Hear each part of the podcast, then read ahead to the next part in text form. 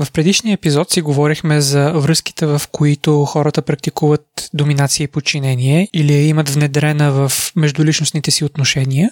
А в този епизод ще навлезем в дълбочина в критериите, които ние имаме или които сме се убедили, че вършат работа за това отношенията ви да бъдат процъфтяващи и здравословни за това какви качества е необходимо да има един доминиращ, да може да води своя подчинен партньор в една посока на взаимно удовлетворение, щастие. Mm-hmm.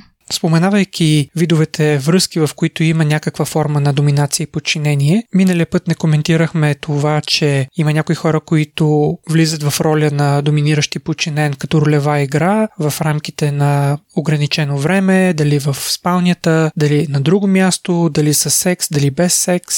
Но има и такива хора, чиято връзка е изцяло базирана на доминация и подчинение и те живеят на практика всеки ден през цялото време или така нареченото 24-7. Да, има хора, които живеят на 24-7 стандарта на доминация и подчинение, но също трябва да отбележим, че и има хора, за които това е динамика, в която те влизат за кратки периоди от време от сорта на няколко часа или ден, за времетраенето на едно парти и тъй нататък. Разновидности много. Та базирайки се на опита, който аз и Лия имаме в личните си отношения, а също така и от това, което сме научили от хората, с които сме обсъждали тези въпроси, сме стигнали до заключения за това, кои са ни от важните характеристики, кои са важните флагове, които търсим в човека от среща, за да му гласуваме доверие, за да знаем, че сме в безопасност с него и да знаем, че той ще се погрижи за нашето добруване като наш доминиращ или какви критерии е добре да имаме към себе си като доминиращи, ако искаме да си сверим часовника и да се уверим, че не злоупотребяваме с нашия партньор дори без да искаме. Здравейте! Това е Секси щастие, подкастът за всичко по темите свързани с сексуалността, интимността и връзките. Аз съм Лия. А аз съм Теди. Аз съм психолог и специализирам в науката за секса и връзките. Изучавам и работя в сферата от години – а аз съм преподавател по западна и източна BDSM и фетиш култура и съм основател на сайта bdsm.bg. Едно от най-важните неща е да практикуваме доминация по правилните причини. Да желаем да сбъднем мечтите си заедно и да си донесем удоволствие и удовлетворение, както и тръпка – и да бъдем в тези избрани роли на доминация, без да нанасяме емоционални и физически щети на другия. Важно е да познаваме партньора си и да не го принуждаваме да се променя в нещо, в което той не е готов или не желае. Да, важно е все пак целите ви в тази връзка да съвпадат. Mm-hmm. Да искате да вървите в една посока и да сте съгласни, че един от вас ще прави пръв крачките напред и ще води другия към общата цел а не, например, подчинения партньор да има едно виждане за начина по който иска да бъде третиран и начина по който иска да бъде развит и обучен, например, или каква култура да му бъде изградена, а доминиращи да се опитва да изгради в него съвсем различно поведение. Mm-hmm. Ако няма съгласие в посоката на връзката, това е една добра основа за провал. И за прекратяване на връзката по-отрано. Друго, което е много важно, е като доминиращ да имаш идея какво точно искаш да правиш по време на взаимоотношенията ви. Да знаеш какво харесваш, какво ще ти донесе удовлетворение да направиш на партньора ти или да го видиш да правиш за теб. Страшно неловко е, когато и двамата седите в едно помещение и нагласата е и са какво правим.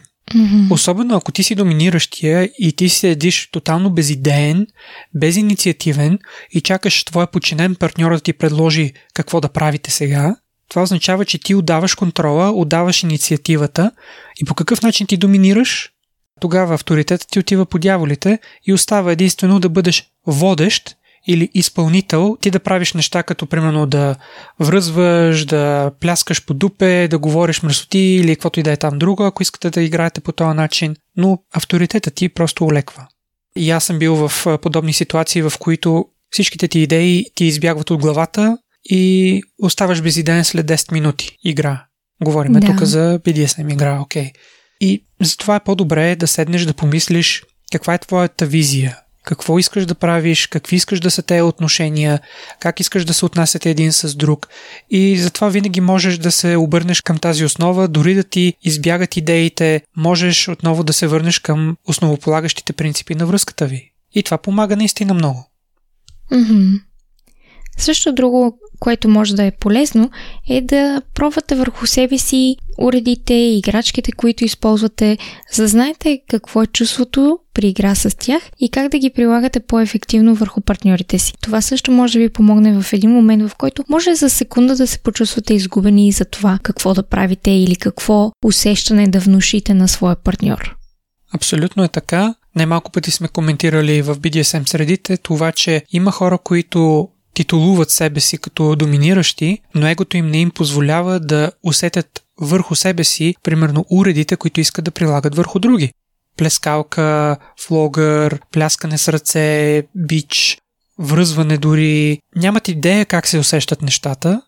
Няма как по този начин да се чувстват и да си представят какво точно причиняват на своя партньор, освен от обратната връзка, но тя винаги може да бъде по-обогатена, ако ти самия имаш опит с дадения уред. И е принизяващо нивото на доминиращия, ако той си вирне носа и отказва да пробва уред върху себе си. Не е mm-hmm. нищо, не е срамно, даже издига уважението към теб от твоя подчинен партньор, когато ти си готов да подложиш себе си на същото, на което би подложил него.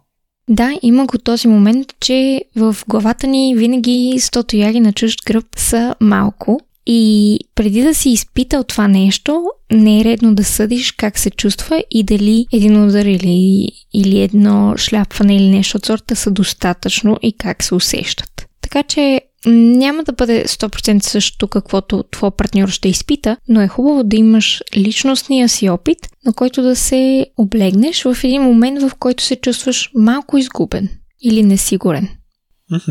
Което е съвсем нормално, човешко е. В крайна сметка хората, които са в доминираща роля, са хора. Учим се, трупаме опит, започваме от нула, на практика с всичко, което опитваме. Така че mm-hmm. няма срамност това да научиш нещо ново. Като експериментираш върху себе си. Да. Нещо, което пропуснах в предишната точка за това да имаш яснота за отношенията ви е, когато изграждаш отношения с един подчинен партньор, да можеш да изложиш пред него своята визия за това каква ще бъде връзката спрямо начина по който искаш тя да се развива, какви методи ще използваш да го дисциплинираш този подчинен, какво поведение желаеш да постигнеш и как ще го поощряваш. Защото ние си говорихме в един от по-предишните епизоди за майндфака, за вкарването на секса в главата, за възбуждането на съзнанието, че когато кажеш на човека какви неща искаш от него, изградиш му една картина, в която той може да си представи себе си, тогава е много по-лесно той да приеме ролята си, да може това, което си е фантазирал на база на думите ти, да усети, че се превръща в реалност и това според мен е един от най-хубавите баланси, които може да постигнете между въображение и реалност. Няма ли го секса в главата или няма ли е играта в главата, картината, визията, твоя подчинен се чуди добре са какво правиме, какво ще стане ако не се починя, ами ако се починя, какво да очаквам като награда, ами мога ли да си искам неща? И така нататък. Ние ще ги обсъдим и малко по-надолу, но ти си доминиращия, ти изграждаш своя авторитет, ти повеждаш посоката, ти изграждаш картината в своя подчинен, как очакваш да стават нещата. Поне това е заключението, до което аз съм стигнал което смятам, че Илия е съгласна, но не настоявам, че това е единствения начин, по който, разбира се, могат да се случат отношенията между доминиращ и подчинен. Mm-hmm. Отварям пак тази скоба. Ние тук споделяме опит, който е наш личен и колективен от хората, с които сме общували, но тъй като има хиляди начини по които можеш да развиеш BDSM отношения или дори без BDSM да имаш доминация и подчинение във връзката, не казваме, че тези начини са единствените, които работят. Те са едни да. насоки, които може да обмислите дали работят за вас. И смятам, че тук ще е подходящия момент да кажа, че подкрепям нещата, които Теди каза и въпреки това трябва да подчертая, че и двамата партньори трябва да бъдат наясно, че са на човешко ниво равноправни, зрели и стойностни хора със своето достоинство и самоусещане за стойност. И никакви BDSM отношения, включително тези на доминация и подчинение, не могат да виреят без да има база на взаимно съгласие и разбиране за това какво е окей okay и какво не е окей. Okay, защото иначе става и се превръща в насилие. Да, в налагане на воля срещу и против волята на другия, което не е здравословно mm-hmm. и не е част от културата на BDSM. Да. И това, което искам да кажа с по-прости думи е, да, двама човека могат да се съберат, да седнат на една маса и водещият, доминантният да каже аз искам така, така и така. И този, който би следвало да бъде подчинен, да каже м да, това е окей, okay, това не е окей okay за мене и да се реши тази динамика ще я бъде ли, имайки предвид идеите и визията на двамата човека, дали са на, така да се каже, на една страница. Да, тук навлизаме в една сфера, която има повече потенциал за дискусия и за разнообразни мнения. И тя е за това, когато и двамата партньори излагат своята визия и се договарят, в крайна сметка хората се адаптираме. Но кой към кого се адаптира повече? Това е един въпрос, който сме обсъждали немалко пъти в BDSM средите. И тук аз изразявам моето мнение и то е, че ти ако си доминиращ, в крайна сметка доминирай бъди напред, повеждай с крачка напред посоката и твоята визия ли ще бъде приложена във връзката или визията на подчинение. Тук ще спомена термина водене от следваща роля или topping from the bottom, както е известно, което повечето от BDSM практикуващите сме съгласни, че не е добра практика човекът в роля на следващ или подчинен да повежда посоката и да казва как ще стават нещата. Моята визия е, че доминиращият излага своята визия казва какви очаквания има, какво отношение очаква към себе си от подчинения, как ще третира този подчинен. И подчинение има възможността да прецени, окей, съгласен ли съм, не съм съгласен, мога ли да помоля да адаптираме това, не, не може, добре, окей, не съм съгласен тогава, за съжаление, тази връзка няма да сполучи, окей, довиждане. Но винаги ще има адаптиране, това е ясно, всеки прави компромиси. Но обърне ли се посоката, в която доминиращият променя своята визия, дори ако стигнем до там да кажем да променя основата на своята визия за връзката и се адаптира към нуждите на партньора си, тогава той се превръща малко в машина за снасяне на фетиши, където натискаш бутон, искам пляскане, получаваш пляскане, искам връзване, получаваш връзване. Това не е красива връзка, и това не е реално подчинение и доминация. Това е водене от следваща роля, което е нещо, което се случва, особено сред хора, които имат в себе си характеристиката на брат или човек, който си търси белята или провокираща глезла или глезлю или провокатор или трол или това обикновено са хора, които са в роля на следващ, които искат да провокират водещия, да бъде по-груб, по-динамичен, по-интензивен и така нататък. Това май сме го коментирали. Но като цяло, ставайки въпрос за доминация и подчинение, това беше моята гледна точка и нека да дам възможност на Лия да се включи.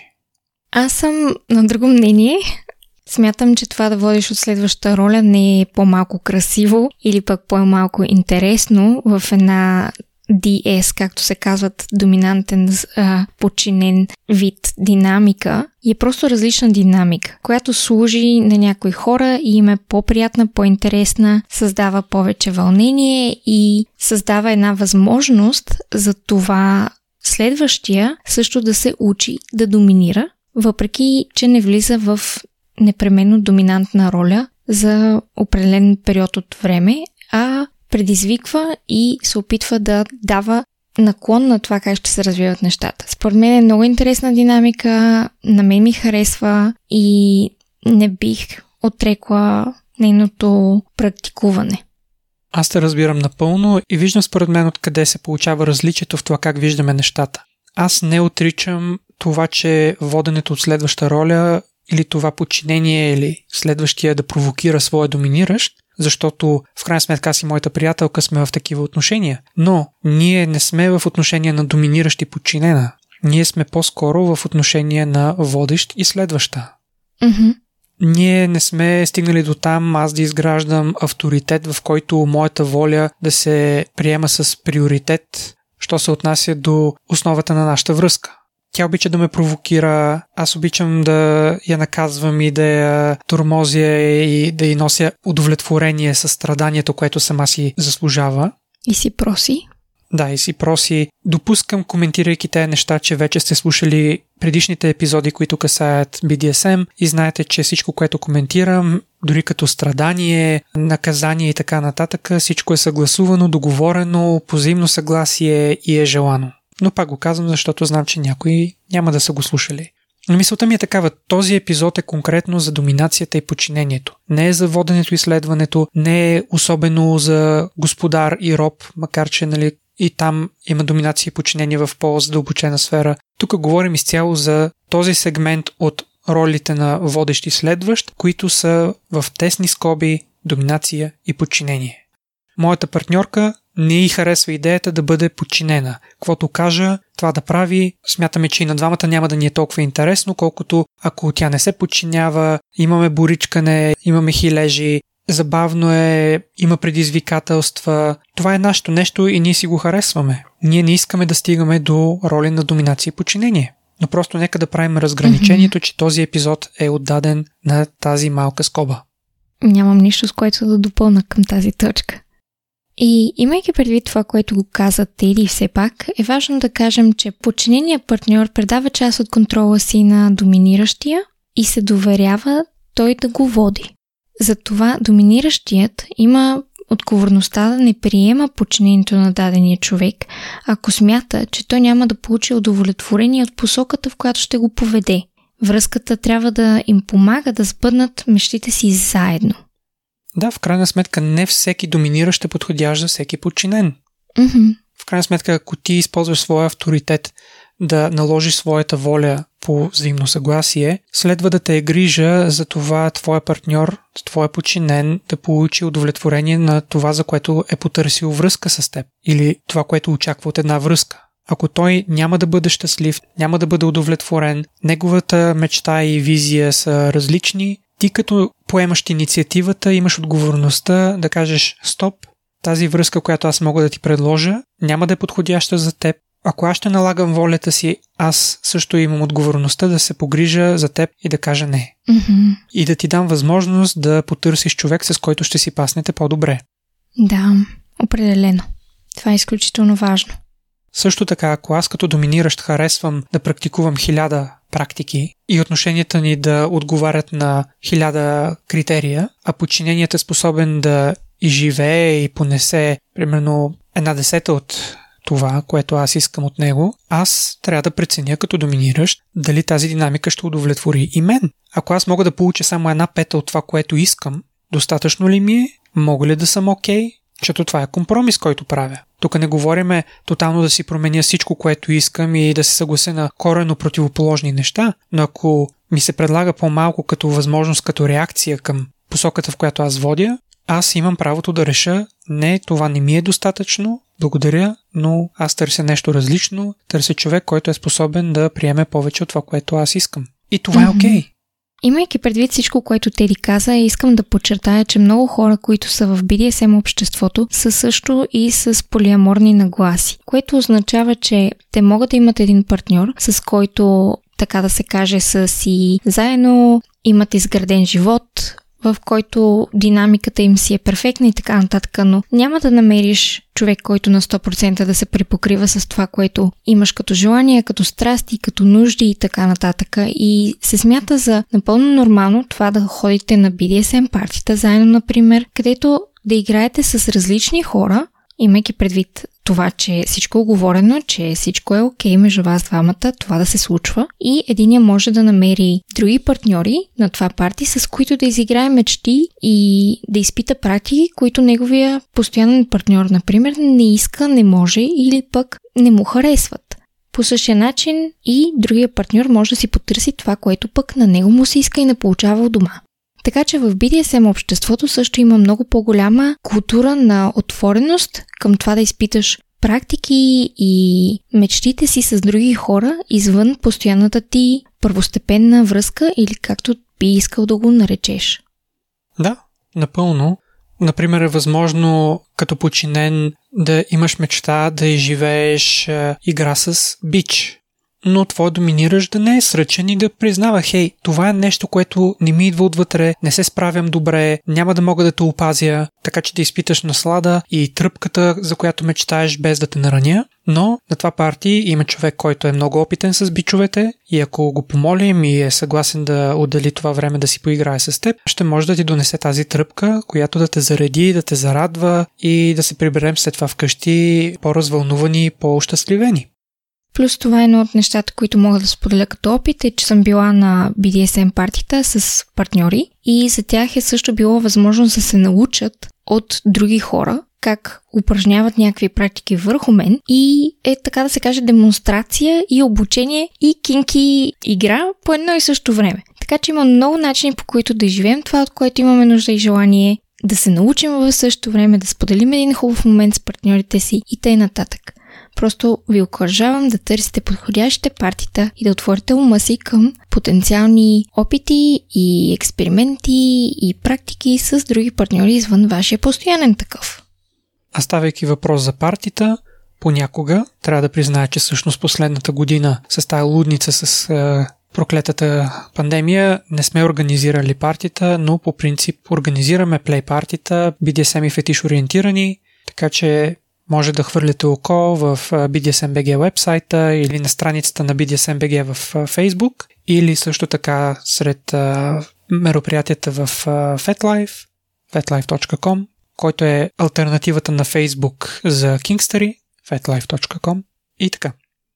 Искам да обърна внимание на нещо, което засегнах малко по-рано по отношение на воденето от следваща роля – и то е, че ставайки въпрос за динамика на подчинение и доминация, смятам, че подчиненият може да бъде благодарен, че му се случва любимата практика, но не и да я изисква. Ако сме се одобрили взаимно като партньори при поставените условия, ще се съобразим взаимно с лимитите ни, а също е вероятно в поощряването на подчинение да включа това, което той харесва. Но не трябва да допускам, че подчинение ще ме третира като машина, задоволяваща фетиши, нали, както го казах, фетиш диспенсър и просто да си поръчва любимите неща, които му харесва да му се случват. Това разбира се е специфична ситуация, не е валидна за абсолютно всяка връзка с доминация и подчинение, но смятам, че е една посока, в която ако сега изграждате вашата връзка и визия за доминацията и подчинението, тази нагласа може да ви свърши работа.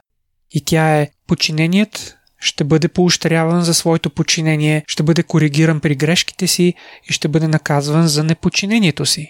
Когато бъде поощряван за своето подчинение и за това, че се справя добре, тогава може да очаква или да се надява, че ще получи това, за което купнее, като награда. Както знаеме, когато получаваш подарък, е по-забавно, по-интересно, по-вълнуващо, когато не знаеш какво ще получиш и се окаже, че получиш това, за което най-много си мечтал отколкото да си кажеш, бе, купете ми това и го получиш и след това, аха, ами да, много се радвам, хубаво. Наградата от това да получиш любимото ти нещо без да си го поискал, според мен е по-голяма, отколкото ако си си го поръчал по-рано. Починение трябва да знае, че доминиращия избира какво ще бъде добро за този човек и най-целесъобразно и ефективно за дадената ситуация. Доминиращия води, той поема инициативата, той взима решението каква ще бъде наградата.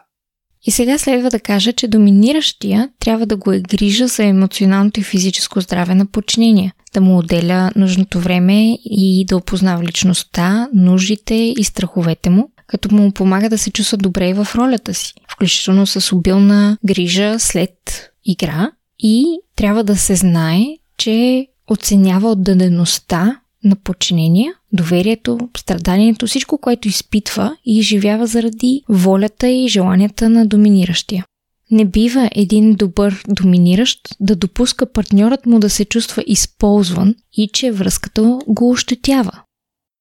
Коментирали сме практиките на последващата грижа, за които Лия спомена в епизод 12 на сезон 1 на Секси щастие. Епизодът е кръстен Защо да си говорим след секс? Там сме коментирали жестовете и практиките, на които BDSM културата ни учи за това как да се погрижим за физическото и емоционално състояние и психическо на нашия партньор. Затова ви препоръчвам да го чуете и него, ако темата ви интересува. Mm-hmm. И би трябвало да ви интересува, защото тя не касае само BDSM практиките, а това са общовалидни жестове, които ако ги правите към своя партньор, те малко или много, по-скоро много, би трябвало да повлияят на вашата връзка към добро. Съгласна съм. Доминиращият също така трябва да бъде готов да е земен човек, да признава грешките си и да се извинява за тях, да бъде готов да развива отношенията и уменията си. И това означава да бъде отговорен, да се вслушва в съветите и да си признава, когато вижда стоеността в тях. Важно е партньорът да знае, че доминиращият е негов приятел и може да му се довери и да знае, че ще бъде подкрепен. Трябва да се има предвид, че в тази връзка доминиращият го прави за да поведе посоката, а не за да мачка човека до себе си. От друга страна, е здравословна нагласа това подчинение да разбира, че всички сме хора и правим грешки и е необходимо да умеем да си прощаваме. Mm-hmm. Защото ако аз като, да кажем, доминиращ, какъвто не съм, аз съм по-скоро водещ и следващ като свич, но когато ролята ми се разпростре до доминация, ако аз нямам доверие, че моя партньор би ми простил, ако сбъркам, аз не бих искал да поемам риска да играя с него, защото последствията за мен могат да бъдат много големи. Mm-hmm.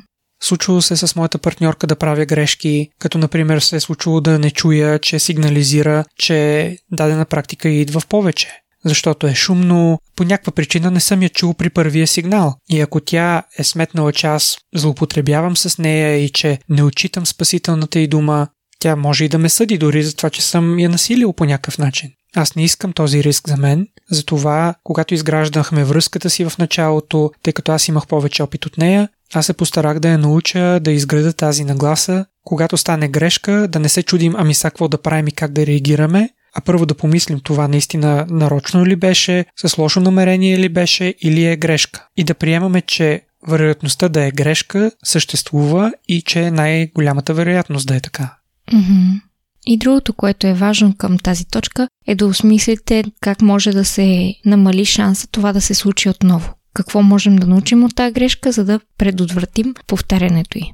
Примерно след като се случи тази грешка, да не я чуя от тогава нататък си отварям ушите много по-целенасочено и доста пъти се е случило аз да реагирам бързо и да отида да проверя при нея това сигнал ли беше, спасителна дума ли беше или спасителен сигнал ли беше и в повечето случаи да се окаже, че не е било. Mm-hmm. Просто защото аз се опитвам да внимавам повече, след като видях, че това е възможно да се случи. Да. Но също така смятам, че трябва да направим епизод за критериите, които един подчинен е добра идея да има към доминиращите, преди да им довери своето физическо, емоционално и психическо благосъстояние. Mm-hmm. Като например това да следи дали техният партньор ги интересува, дали са щастливи в тази връзка, дали са удовлетворени, дали се чувстват мачкани и ако чувстват, че тези неща им се случват, е добре с грация и с грижовност да приемат прекратяването на връзката, когато подчинения пожелае. С други думи, в BDSM средите хората сме малко. Трудно се намират нови партньори и когато намерим своя партньор, не ни се иска да прекратяваме връзката, защото ни е страх, че може да отнеме много време докато намерим друг партньор. И затова се вкопчваме и се опитваме да правим компромиси и още по-лошото е, когато се опитваме да правим компромиси от името на нашия партньор, за тяхна сметка. Е, да, казват ни, че не са много щастливи, казват, че се чувстват, че ги мачкаме, ама нищо. Дай да продължиме да опитваме. Това е гнила нагласа. Имал съм нещастието да я изживея към мен, за да я усетя и да видя този червен флаг, за да може в бъдеще, ако ми се случи отново да съм в подобна ситуация, мога много по-лесно да я разпозная. Но ще говорим за това в друг епизод, защото този става дълъг. Mm-hmm. И тук смятам, че е редно да вметна, че всъщност имаме цял епизод за червените флагове във връзките, които не бива да игнорирате. И това е епизод 36, който попада в сезон 3. При интерес наистина ви съветвам да го чуете, защото много от нещата за това какво е кофти да се случва в една връзка и какво е истински червен флаг ще бъде в този епизод. Напълно. И както винаги, благодарим ви, че ни слушахте. Надяваме се да сте извлекли стойност от това, което сме споделили с вас. Не забравяйте да посетите нашия вебсайт, да ни почерпите кафе, да свалите книгата, която имаме за вас като подарък и да бъдете отново с нас следващата седмица. Чао и до скоро! Чао, чао! Абонирайте се за нашия подкаст и ни последвайте в предпочитаните от вас мрежи, като потърсите секс и щастие на Кирилица или вижте нашите линкове в профилите ни в YouTube, Instagram и Facebook.